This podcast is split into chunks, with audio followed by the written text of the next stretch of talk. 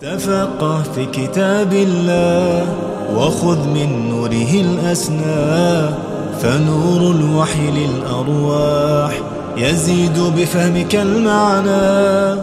الكتاب الرابع كتاب أنواع التصنيف المتعلقة بتفسير القرآن للدكتور مساعد بن سليمان الطيار.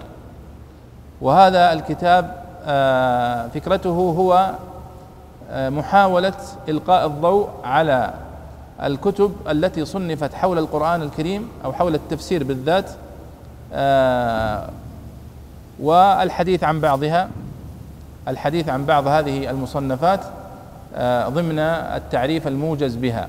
فتكلم مثلا عن الكتب التي صنفت في تفسير القرآن الكتب التي صنفت في معاني القرآن الكتب التي صنفت في إعراب القرآن الكتب التي صنفت في آه، التفسير العلمي مثلا.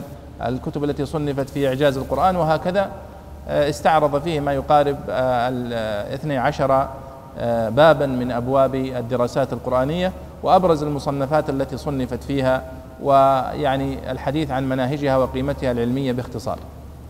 والكتاب طبعته دار ابن الجوزي يعني في حجم آه، متوسط عنوان الكتاب أنواع التصنيف المتعلقة بتفسير القرآن الكريم وكتاب الدكتور مساعد الحقيقة جدير بالبسط والاستيعاب آه، لو لو أراد. وهذه القائمة التي كتبتها لكم لو شرحنا عن كل كتاب فقط في صفحة واحدة لخرج في مجلد كبير آه، تعريف لأنها مئة كتاب وكل كتاب سوف يعني تتحدث عن قيمته العلمية ومنهجه وإضافته وقد حرصت على أن لا أذكر لكم في هذه القائمة إلا أجود الكتب التي آه، تناولت الموضوعات التي كتبت فيها في الدراسات القرآنية وجنبتكم بعض الكتب التي لم أرى فيها إضافة علمية قيمة بحيث أنه لو اكتفى الباحث بهذا وقرأها لا لما فاته شيء آه، ذا بال بإذن الله تعالى. أيضا من الكتب التي تصلح في باب المقدمات والممهدات في الدراسات القرآنية ويصلح لأي مستوى. يعني هذه الكتب التي أذكرها لكم الآن تصلح للجميع. يقرأها الطالب الذي تخرج من الثانوية أو الجامعة أو الدكتوراه أو تقاعد أو كلهم يعني تصلح لهم هذه هذه الكتب. آه، من الكتب الخامس كتاب تحزيب القرآن. كتاب تحزيب القرآن. للدكتور المتفنن عبد العزيز بن علي الحربي.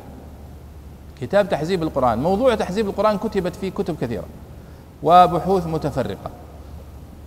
وهذا الكتاب هو أجمعها وأجودها وأحفلها بالتجارب والفوائد والنوادر فيما يتعلق بتحزيب القرآن الكريم وتقسيمه إلى أحزاب ومتى بدأ تقسيم القرآن على هذه الصفة؟ ولماذا حزبه العلماء هذا التحزيب؟ تحدث عن التحزيب في عهد النبي صلى الله عليه وسلم وفي عهد الصحابة والتابعين حتى يوم الناس هذا وبعض الطرائف والأخبار حول تقسيمات العلماء للقرآن الكريم إلى أجزاء وأحزاب وأرباع وإلى آخره.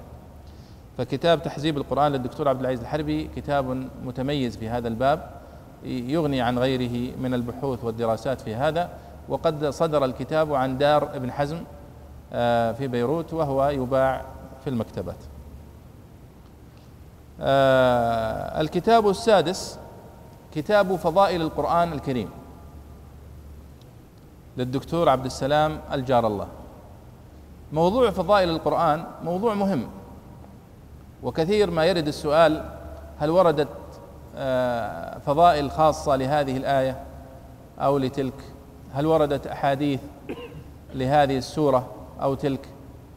آه، ما المقصود بفضائل القرآن؟ من الذي كتب فيها؟ ما هي الجهود التي بذلت؟ هذا الكتاب تناول هذا الموضوع وأحسبه من الكتب القليلة النادرة التي تناولت هذا الموضوع وخصته بالدراسة كتاب فضائل القرآن الكريم للدكتور عبد السلام الجار الله وهو في أصله آه، فيما يبدو لي كان رسالة علمية آه، إما للماجستير أو للدكتوراه. وقد طبع في مكتبة تدمرية في الرياض وهو كتاب متاح.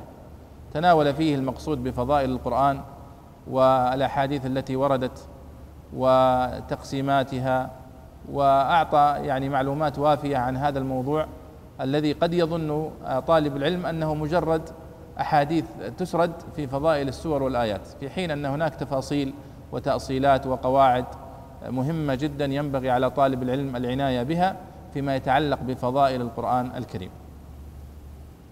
فاذا كتاب فضائل القرآن الكريم للدكتور عبد السلام الجلال الله ممتاز في جانب التأصيل لما يتعلق بفضائل القرآن. ونردفه بكتاب آخر وهو الكتاب السابع وهو كتاب الصحيح من فضائل القرآن. كتاب الصحيح من فضائل القرآن للدكتور فاروق حمادة.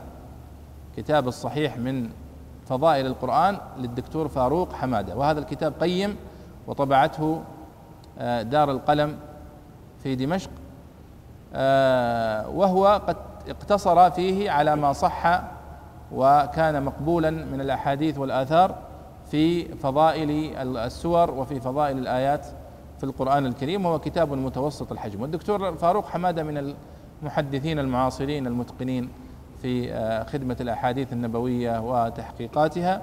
وله تحقيق لعلكم اطلعتم عليه على كتاب فضائل القرآن للنسائي آه، أيضا خدمه خدمة جليلة وتقدم بين يديه بدراسة جيدة.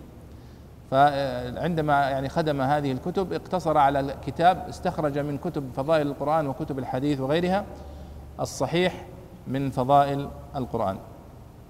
إذا هذه أيها الإخوة سبعة كتب تتعلق بالآداب والمقدمات والممهدات بين يدي الدراسات القرآنية.